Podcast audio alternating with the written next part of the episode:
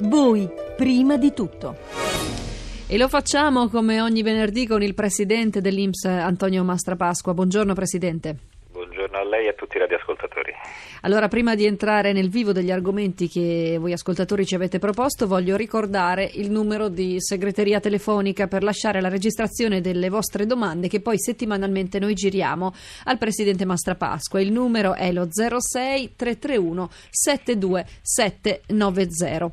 Eh, Presidente, abbiamo detto che le gireremo le domande degli ascoltatori, ma eh, gliene facciamo una anche noi. Da indiscrezioni di stampa risulterebbero 150.000 nuovi esodati, dunque circa il doppio della platea totale calcolata dall'Inps. Eh, il ministro Fornero, a cui è stata chiesta ragione di questa nuova cifra, ha detto bisogna chiedere all'Inps e allora noi lo facciamo e le chiediamo se confermate questa cifra e se avete nuovi numeri. Guardi, la, il ministro Fornero ha dichiarato l'altro giorno che sono in arrivo i primi 65.000 eh, eh, ovviamente per i primi 65.000 lavoratori una lettera che certificherà la loro condizione.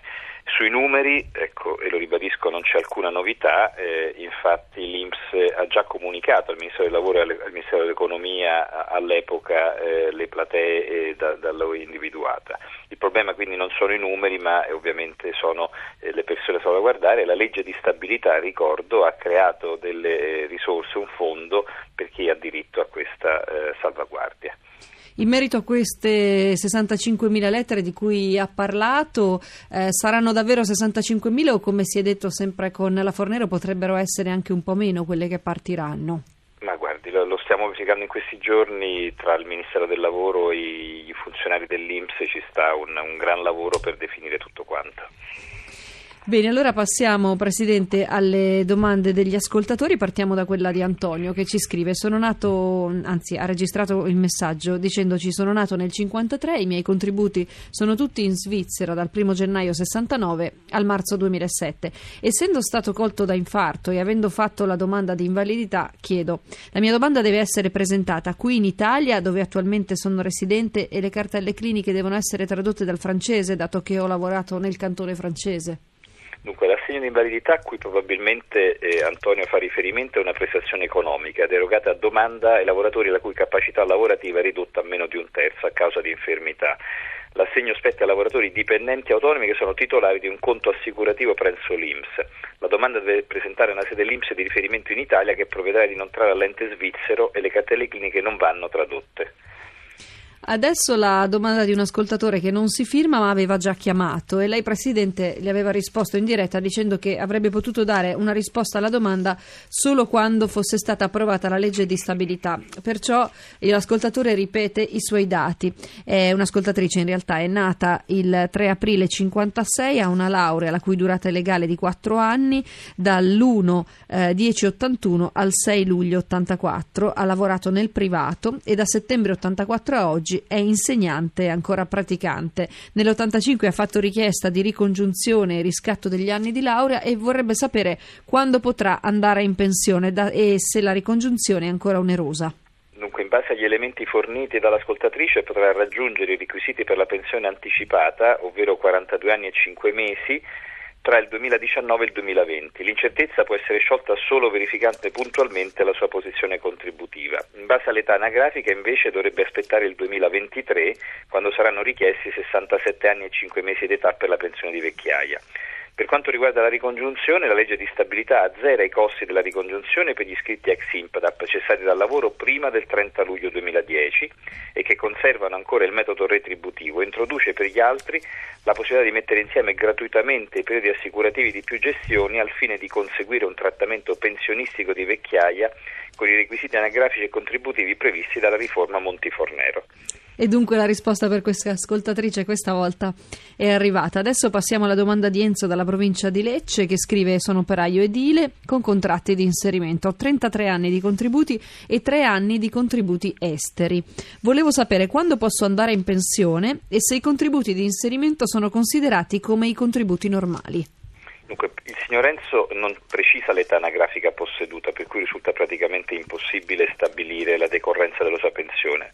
Possiamo comunque affermare che i tre anni coperti da, cont- da contribuzione estera potranno valere ai fini del conseguimento del diritto alla pensione secondo il principio della to- totalizzazione estera, ovvero i contributi sono considerati utili ai fini del raggiungimento del diritto alla pensione, ma non contribuiranno alla determinazione del suo ammontare. In pratica la sua pensione sarà liquidata solo conteggiando i contributi versati in Italia, mentre per quelli versati all'estero potrà ottenere una prestazione nel paese in cui li ha versati. Per quanto riguarda il contratto di inserimento, i contributi relativi sono senz'altro utili ai fini pensionistici.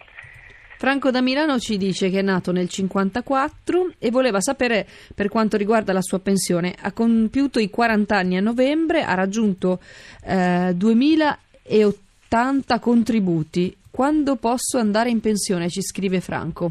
Dunque, il signor Franco potrà andare in pensione anticipata nel 2015, quando saranno richiesti 42 anni e 6 mesi di contribuzione. Da quanto ci dice, gli raggiungerà questo traguardo nel mese di maggio di quell'anno, per cui potrà andare in pensione dal primo giorno del mese successivo. È però da tenere presente che per le pensioni anticipate vi è una riduzione per le anzianità maturate fino al 31 dicembre 2011, quando si usufruisce della pensione anticipo rispetto ai 62 anni, pari all'1% per l'età tra 60 e 62 e al 2% per gli antecedenti al 66 anno.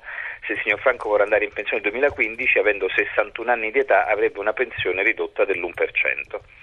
Giuseppe invece scrive a novembre 2009 ho sottoscritto in accordo con l'azienda un contratto di mobilità ordinaria che è terminato a novembre 2012. Vorrei chiedere al dottor Mastrapasqua quando potrò accedere alla pensione visto che a giugno 2012 ho maturato 40 anni di contributi e che dallo scorso novembre non percepisco più l'assegno mensile. Eh, posso chiedere di usufruire della mobilità in deroga fino a quando non accederò alla pensione e il relativo assegno che al momento non percepisco più? Dunque, la posizione del signor Rao è, è abbastanza complessa. Da, dalle poche notizie che ci fornisce, potrebbe rientrare fra le categorie dei lavoratori con diritto alla salvaguardia, secondo la recente riforma Montifornero. Oltre ai primi 65.000, tra pochi giorni inizieranno le verifiche del secondo gruppo dei 55.000. Per non fornire informazioni imprecise derivanti dalla sua specifica situazione, è opportuno, ritengo, che si rivolga a una sede dell'istituto. Luciano dalla provincia di Lecce scrive mia moglie è, è del 1969, ha 15 anni di contributi e vorrebbe sapere se con il fondo delle casalinghe ha diritto alla pensione. Dunque, la moglie del signor Luciano ha versato 15 anni di contribuzione al cosiddetto fondo casalingo e questi sono sufficienti per andare in pensione in quanto il requisito contributivo minimo richiesto dalle norme che regolano il fondo è di 5 anni. Potrebbe così andare in pensione al compimento del 57 anno se l'importo della rendita derivante dai contributi è pari almeno a 1,2 volte l'importo anno dell'assegno sociale in vigore al momento della domanda. Altrimenti potrà andarci a 65 anni e a tale età infatti non c'è più richiesta alcuna condizione di importo minimo. Francesco ci scrive che ha 49 anni con 34 di contributi e scrive è vero che sono giovane per andare in pensione, ma quanti anni ancora dovrò versare eh, prima di poterci andare? Dunque, parlando di contributi, dovrà lavorare per almeno altri 8 anni e mezzo per arrivare a 42 anni e 6 mesi previsti dalla riforma Monti-Fornero per la cosiddetta pensione anticipata, senza tener conto della maggiorazione dovuta all'adeguamento di vita. Il vero problema è, è l'età, in quanto a chi vuole andare in pensione prima di 62 anni si applica, come ho detto precedentemente, le eh, penalizzazioni dell'1 o del 2%. Dovrà fare quindi un calcolo attento per evitare sorprese sulle decurtazioni. Infine il caso di Anna Rita da Torino che ha lavorato 41 anni e 5 mesi e scrive dopo tre anni di pensione mi sono vista tagliare l'importo. Questo lo trovo molto ingiusto e chiedo se e quando verrà ripristinato. Ma guardi, la, eh, la signora Anna Rita purtroppo eh, da questi pochi dati non, non, siamo in grado, non sono stato in grado ecco, di verificare eh, qual è il suo caso particolare. Quindi o abbiamo maggiori dati eh, oppure le consiglierei di recarsi a una sede IMSS o di chiamare il nostro numero verde che ricordo ecco, a tutti i radioascoltatori è 803 164.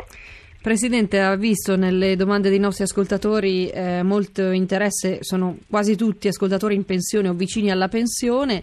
Eh, lei in sostanza prima ha smentito questo numero di 150.000 nuovi esodati uscito da indiscrezioni di stampa, ora le chiediamo un'ultima cosa in merito alla pensione dei giovani che mostrano molta preoccupazione per il futuro.